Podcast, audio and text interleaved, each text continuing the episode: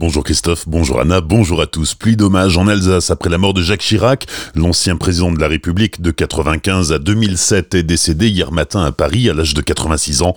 Il s'était rendu à de nombreuses reprises en Alsace, que ce soit lorsqu'il était président ou Premier ministre, les institutions européennes à Strasbourg, ses rencontres avec Helmut Kohl, sa visite à Colmar en 94 juste avant qu'il n'entre à l'Élysée et ses autres visites en 2001, 2006 ou encore l'inauguration du mémorial Alsace-Moselle à Schirmeck en 2005. Dans un communiqué, la présidente du conseil départemental du Haut-Rhin, Brigitte Klinkert, dit son émotion et salue un ami et amoureux de l'Alsace. Son homologue du Bas-Rhin, Frédéric Bierry, a rendu hommage sur Twitter à un homme porteur des valeurs humanistes et amoureux des territoires.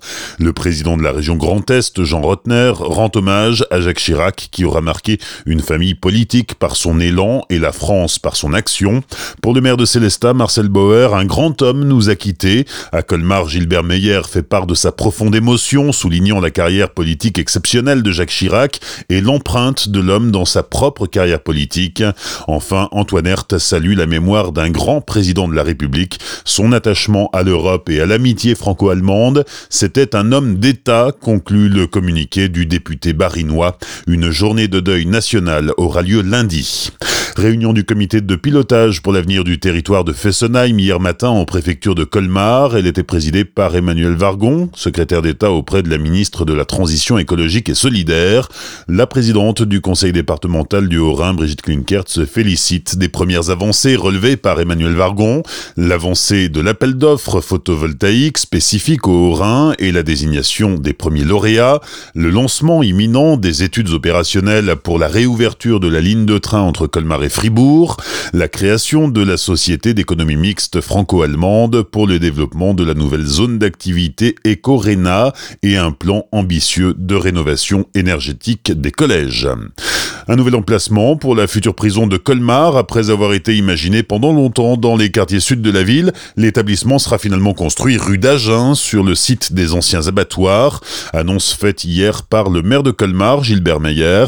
Cette structure d'accompagnement vers la sortie s'étendra sur 2 hectares maximum et pourra accueillir jusqu'à 120 détenus. Elle doit être opérationnelle d'ici 2022.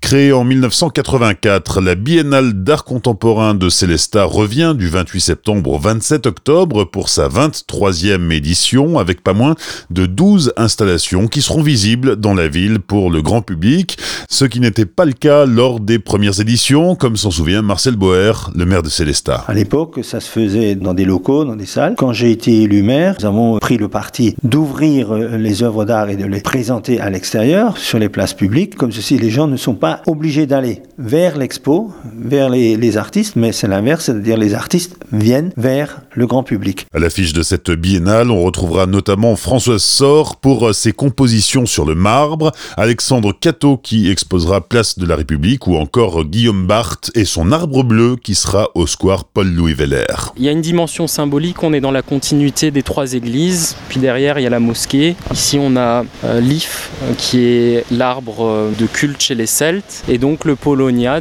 l'arbre remarquable de la place Weiler que j'ai transformé avec ces tissus bleus. Guillaume Barthes au micro de Pablo Desmar. Si les œuvres seront visibles durant un mois, ce n'est pas le cas des artistes. Eux seront présents tout le week-end d'ouverture afin d'échanger sur leur création avec le public. Bonne matinée et belle journée sur Azure FM. Voici la météo.